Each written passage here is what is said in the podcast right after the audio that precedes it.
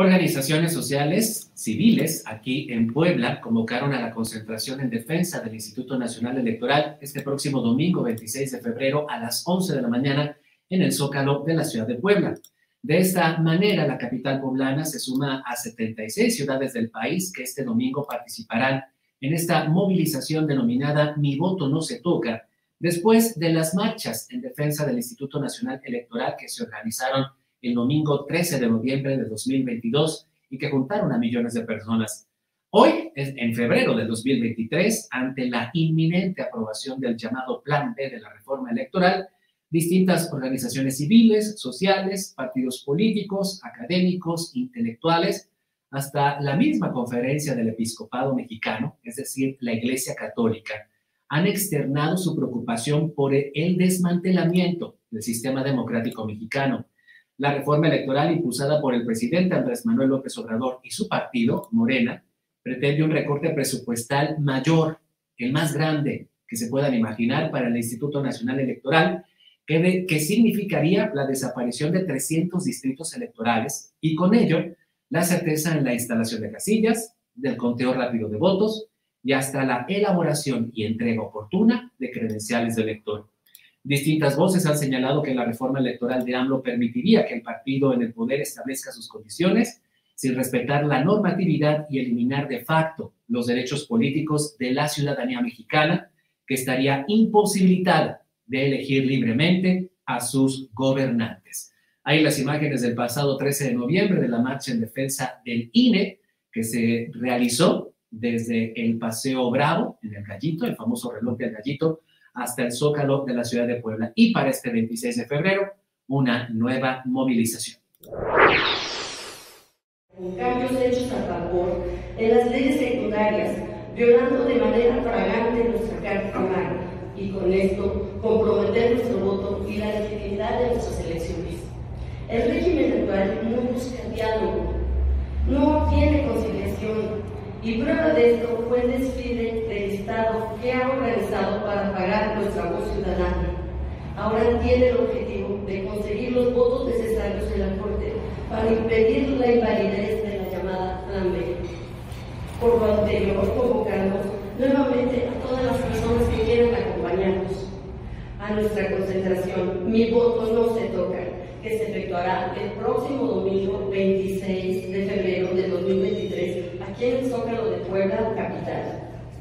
y que está simultáneamente acompañada por otras 76 ciudades de México y el extranjero. Por lo anterior, le daremos a la ciudad, a los votos de millones de ciudadanos y ciudadanos que salieron el pasado mes de noviembre a defender el INE. La concentración Mi voto no se toca está encabezada por la ciudadanía y más de 80 organizaciones de sociedad civil, algunas de las cuales están ahorita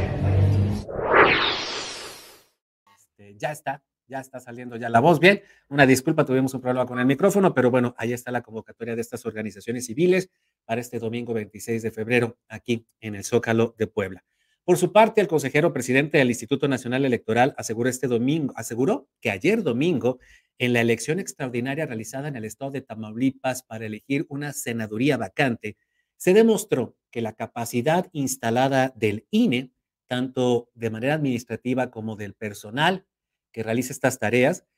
demostró esta capacidad instalada, que esa es la cadena de confianza que le permite a nuestro país tener elecciones limpias y transparentes. Las trabajadoras y trabajadores del INE, tanto de la rama administrativa como del Servicio Profesional Electoral, hicieron posible que en estas elecciones se insaculara y capacitara a más de 54 mil ciudadanas y ciudadanos aptos para ser funcionarios de casilla,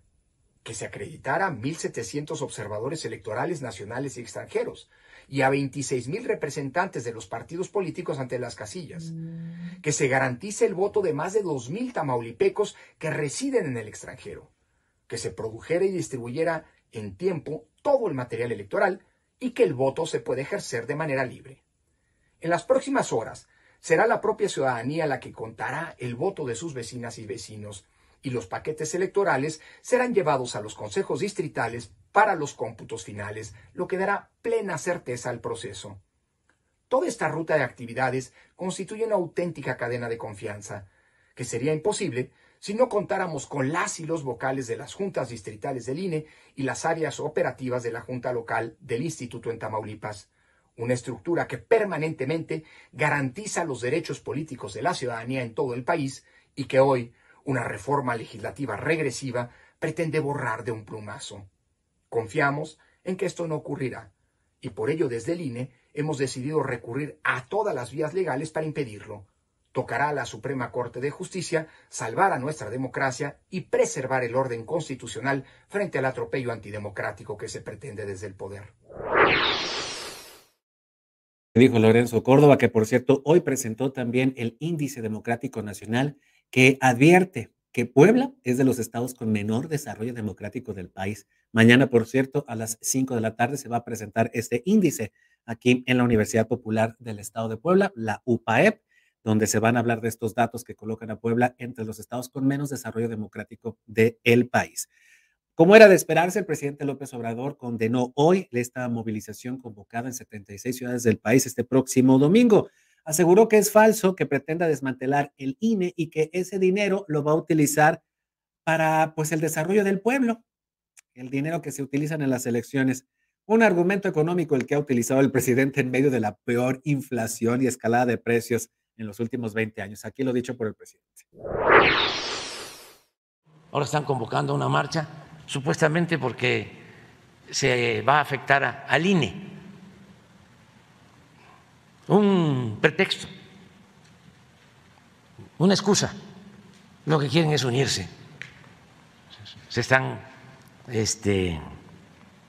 agrupando todo el bloque conservador.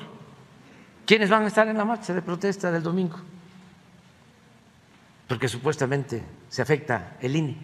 cosa que es mentira. No se pudo llevar a cabo una reforma constitucional electoral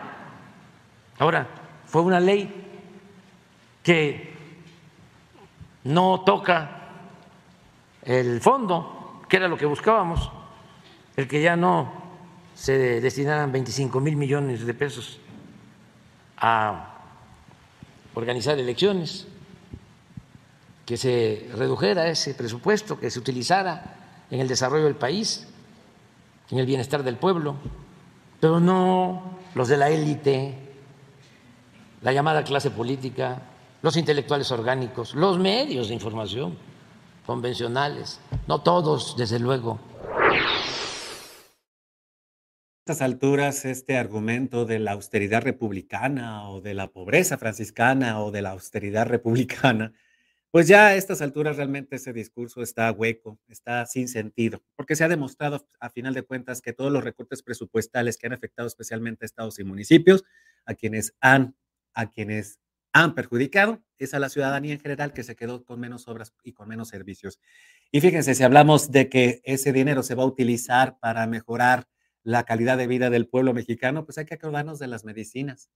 Por cierto, que los medicamentos para, para, para, el, para abatir el cáncer, para tratar de mitigar el cáncer, siguen siendo escasos y ahora también aquellos destinados, por ejemplo, a la salud mental. Están recortando el dinero para medicamentos y nos dicen que van a recortarle dinero a Nile para dárselo, para dártelo, eso ya de verdad a estas alturas es un sinsentido y especialmente en esta temporada de inflación, en esta cuesta de enero que nos va a durar medio año y que lamentablemente nos está demostrando los mexicanos que no nos alcanza para nada. 60 pesos el kilo de huevo aquí en Puebla, 100 pesos en el norte del país y el gobierno quejándose, preocupado, porque si este domingo hay una convocatoria grande como la, la que ocurrió el 13 de noviembre, seguramente eh, los números y la aprobación para el presidente Andrés Manuel López Obrador decaerá y qué es lo que es, tal parece, lo que le preocupa.